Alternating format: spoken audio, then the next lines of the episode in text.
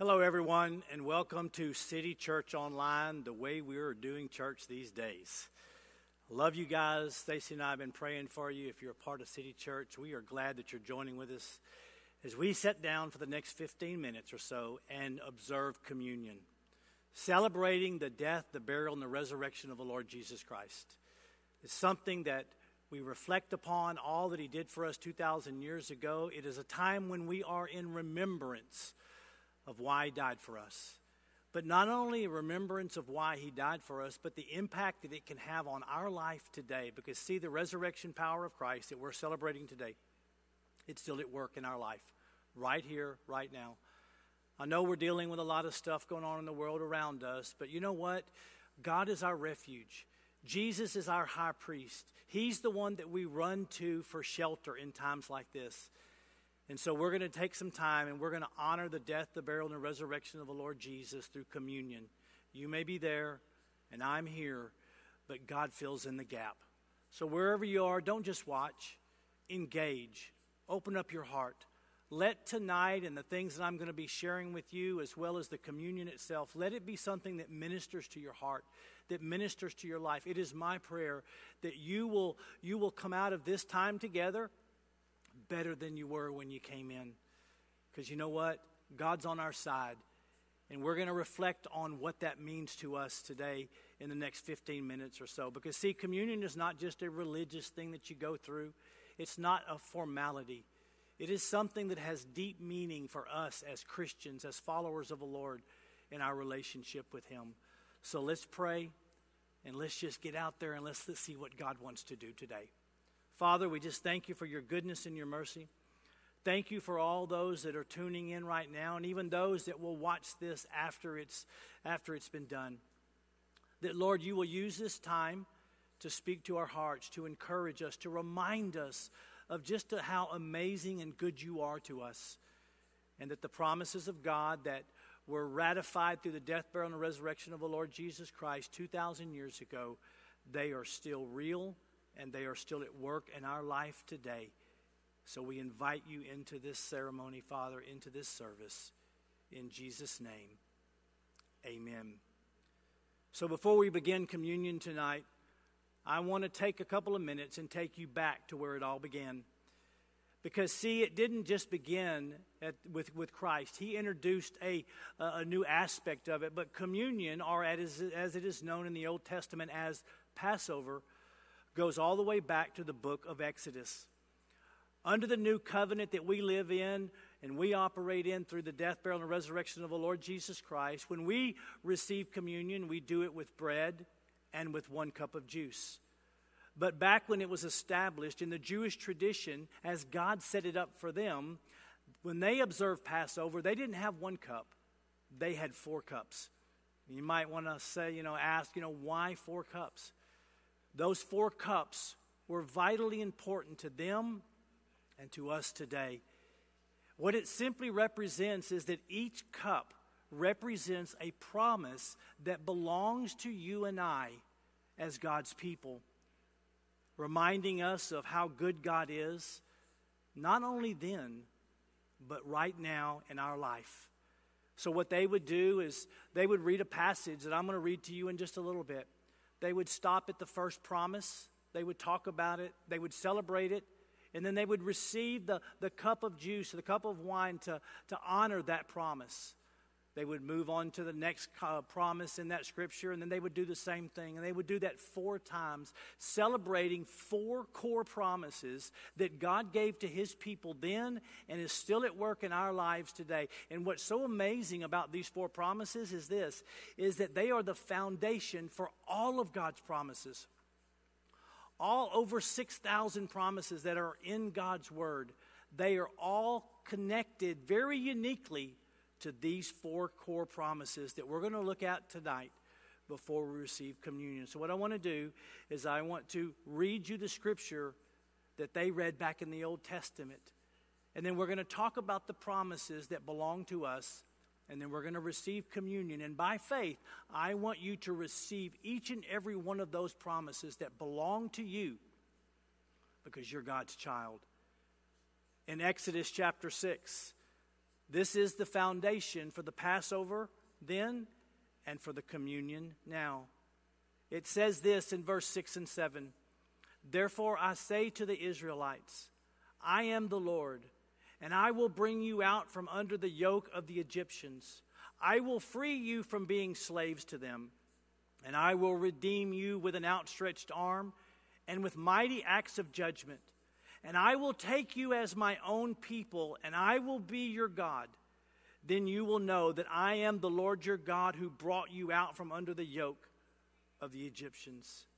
See, when God established this covenant promise here, these four promises actually, the children of Israel, God's people, they were in bondage to the Egyptians, to Pharaoh. They were being controlled and dominated by the Egyptians. And God gave them four promises. And I want to share those four promises with you that he gave them then, because they belong to you and I now. Here's the first promise. God says, as my people, I will bring you out. That's the first promise that he gave to his people then. And it belongs to you and I now. That's God's promise. He promises that no matter what life throws at you, he will bring you out of that situation, that he will deliver you from the bondage. I saw this on Facebook today, and it's so true. It reads like this. We should have enough history with God to know that he will get us to the other side of this. See, God's first promise to you as his child is that he will bring you out. He will deliver you. Psalms 91 verse 14 says, because he has set his love upon me, therefore I will deliver him. I will set him on high because he has known my name. He shall call upon me, and I will answer him, and I will be with him in trouble, and I will deliver him and honor him. Amen. That is God's promise to you. So as we receive communion tonight, here's what I want you to do. I want you to claim that promise for your life because it belongs to you. You're God's child. In fact, Jesus died so that that promise could belong to you, so that you could claim it for your life. God will get you through this. The second promise that we see in that scripture in the book of Exodus is this. He says, I will set you free. God promises to set you free. See, I am believing, and this is where my faith has been, not only for myself, but for all of God's people, that we will not just go through this challenge in front of us, but we will grow through this thing. And I believe that as you and I, as we push into God, as we push into his word, that we will come out of this thing freer than we were than when we went in. God's promise to you is that if you will hold on to him, he will set you free in the name of Jesus. Jesus said it like this in John chapter 8, and you shall know the truth, and the truth will set you free. Down in verse 36 of the same chapter, he said, therefore, if the Son makes you free, you shall be free indeed. I don't know if you're in bondage to anything today, whether you're in bondage to fear, to all the different things that are going on, but God says he will set you free. And so tonight, I want you to claim your freedom in Christ. I want you to claim as we receive communion that freedom belongs to you, that you are not in bondage to anything in the name of Jesus. You're free because of what Christ did for you through his death, his burial, and his resurrection. The third promise that we see in the book of Exodus that God gave them, but that also belongs to us today is this, I will redeem you. This is the promise of God to you and I, that God will restore back to you everything that this COVID-19 tries to steal from you during this time. That gives you and I hope that we serve a redeeming God. The Bible says, let the redeemed of the Lord say so. God's promise is if this thing has stolen something from you, maybe it's stolen your health, maybe it's stolen your finances, your job, whatever it throws at us, God says at the end of this thing, I am going to redeem you. I am going to restore back to your life everything that the enemy steals during this time. So hold on to God. I love this passage in Isaiah 54, verse 17, where it says, no weapon formed against you shall prosper, and every tongue that rises up against you in judgment, you shall condemn. This is the heritage of the servants of the Lord, and their righteousness is from me, says the Lord. Listen, this thing has formed itself against us. It might be causing us problems, but God's promise to you is to hold on, because he's going to bring redemption. He's not only going to get you out of this thing, get us through this thing, he is going to restore everything that you may be losing during this time. I love the fact that when he says that no weapon formed against you shall prosper, what does that mean? It means that no matter what you're battling during this time, it does not have the last word. It does not have the final say-so. You are the redeemed of the Lord, and redemption belongs to you and your heavenly Father. He is the one that has the last word. Jesus died so you and I could claim the redeeming promise of God when we're dealing with things like this. So tonight, as we receive communion, I want you to receive and claim that promise over your life and let it fill your heart with hope. There is a brighter day coming, and we just need to stand our ground right now in Jesus' name. God's fourth promise is this one. He finishes off with, I will take you as my own people. See, God's promise to us that because we are his people, that he is with us, and because he is with us, that every single promise of his belongs to you. Why? Because you're his and because he is yours. Peter said it like this in 1 Peter chapter 2, verse 9. But you, that's me, that's us. We are the chosen generation, a royal priesthood, a holy nation, his own special people, that you may proclaim the praises of him who called you out of darkness into his marvelous light. We have the amazing privilege that even if there is darkness around us, we are children of the light. We walk in the light. What does that mean? It means that we walk by what we know. We walk by what we believe. That we have allowed God's word to shape our belief system, not the world around us. And we walk in the light of what we believe. Jesus gave his life so God's promises could be ours. The communion that we're about to receive is a reminder of those four promises. They belong to us because of Christ's death, burial, and resurrection. So as we get ready to honor him tonight and receive communion, I hope you have your bread and your juice there with you. I've got mine here. Paul gave us these instructions in 1 Corinthians chapter 11, verse 28, the first step before we honor the Lord in communion, he said, but let a man examine himself, and so let him eat of the bread and drink of the cup. Simply what Paul is saying is, because this is very meaningful, that right now is a time that no matter what's going on in your life, if you have things in your life that would hinder the promises that belong to you, God says right now, before you enter into the communion service, before you claim those promises as yours, stop. Check your heart. Ask God to forgive you, cleanse you, wash you of any sin, of anything that might be hindering his promises and your relationship with him. So here's what I want to do. I want to pray. I want to pray for you, but I want you to pray for yourself before we receive communion tonight. So, Father, right now, we evaluate our heart. We examine ourselves. Father, we just ask you right now to forgive us and cleanse us and wash us of any sin.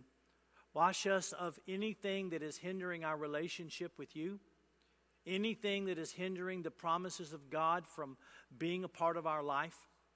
We judge ourselves wrong in every area. Father, we release people that have hurt us, people that maybe we have things against, and maybe rightfully so. Father, right now, we release them, and we ask you to forgive us and cleanse us as we honor Jesus through the receiving of communion tonight. And it's in his name we pray. Amen. So here's the amazing thing about asking God to forgive you, that once you judge yourself wrong, you receive the forgiveness that belongs to you. Now you can judge yourself cleansed, judge yourself forgiven. So as we receive communion tonight, the communion is built upon two things: the bread and the juice. The bread represents the broken body of Christ, that his body was broken for us so that we could be made whole. It also contains the juice, juice representing the blood of Jesus, that blood that was shed for you and I on the cross that provides forgiveness, it makes us righteous, and it gives us access into all of God's promises. So as we receive communion tonight, I want you to just take the bread, hold it in your hand, look at it for just a second, remembering that 2,000 years ago, Christ allowed his body to be broken for you and I so that we could be made whole. Paul says this to us in 1 Corinthians chapter 11, verse 23 and 24. For I received from the Lord that which I also delivered to you, that the Lord Jesus on the same night which he was betrayed, he took bread. And when he had given thanks, he broke it and said, Take, eat. This is my body, which is broken for you.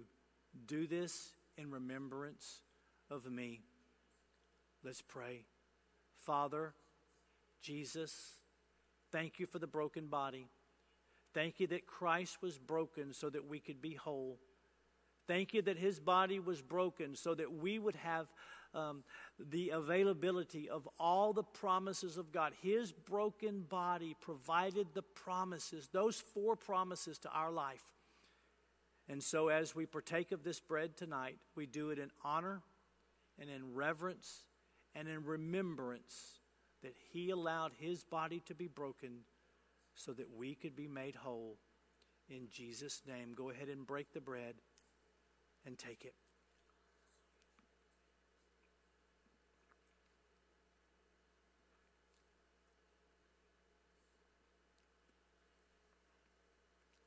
Go ahead and take your juice.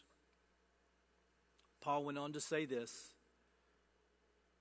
In the same manner, he also took the cup after supper, saying, This cup is the new covenant in my blood. This do as often as you drink it in remembrance of me. For as often as you eat this bread and drink this cup, you proclaim the Lord's death till he comes.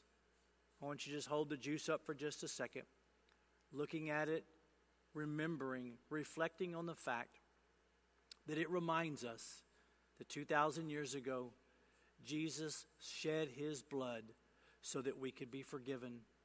Jesus shed his blood so that we could be washed of all of our sins, so that we could become righteous in the eyes of God, so that we could become citizens and part of the family of God. That's what this juice represents tonight.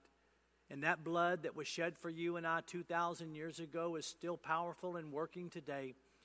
It's what gives you and I access to all of God's promises. Let's pray.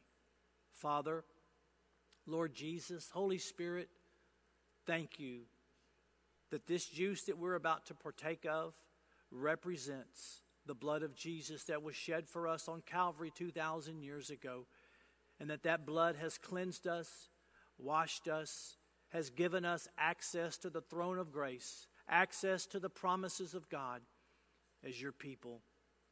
So, Father, Lord Jesus, tonight, as we receive this, we do it in remembrance, in honor, and respect that you gave your life so that we could be free in Jesus' name.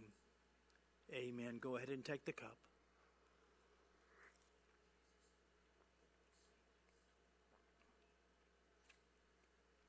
We're in strange days today. And I just want to remind you that what we just did, celebrating the death, the burial, and the resurrection, is the foundation. It is where the power of God is to help us in every area of our life. Why? Because of the four promises. The promise that is connected to the communion, the death, the burial, and the resurrection of Jesus, that God will bring us out of this, that God will set you free, that He will restore everything to your life. You need to believe that. Why? Because we're His people. He's our Father. Let's trust Him during this time. And let's believe God that no matter what we're dealing with now, no matter how tough it is, no weapon formed against us will prosper.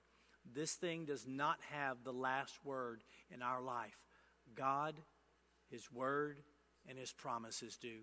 And that's what we stand on today here at City Church. We love you guys.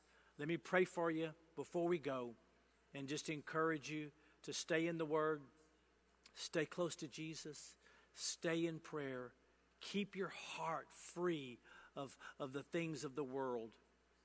God's going to get us through. Father, I thank you for every person watching, for every person that will watch, Lord, as this video gets put out on Facebook. Thank you for blessing our life. Thank you for being more real to us than everything that we're experiencing. So we claim these four promises for our life, Lord, that we are overcomers. We are more than conquerors. We are the head and not the tail. We are above and not beneath. This thing does not define who we are, and we just push ourselves deeper into our relationship with you. We give ourselves more to you than ever before. We thank you for bringing victory in all of our lives. In Jesus' name, amen. God bless you guys. Thank you so much for spending the last 25 minutes with us. Go out and have an amazing day tomorrow, rest of the week, and we will see you online 10:30 Sunday morning. I have a word for you, and I believe it's going to bless your life. We're praying for you. You pray for us. We'll see you then. God bless.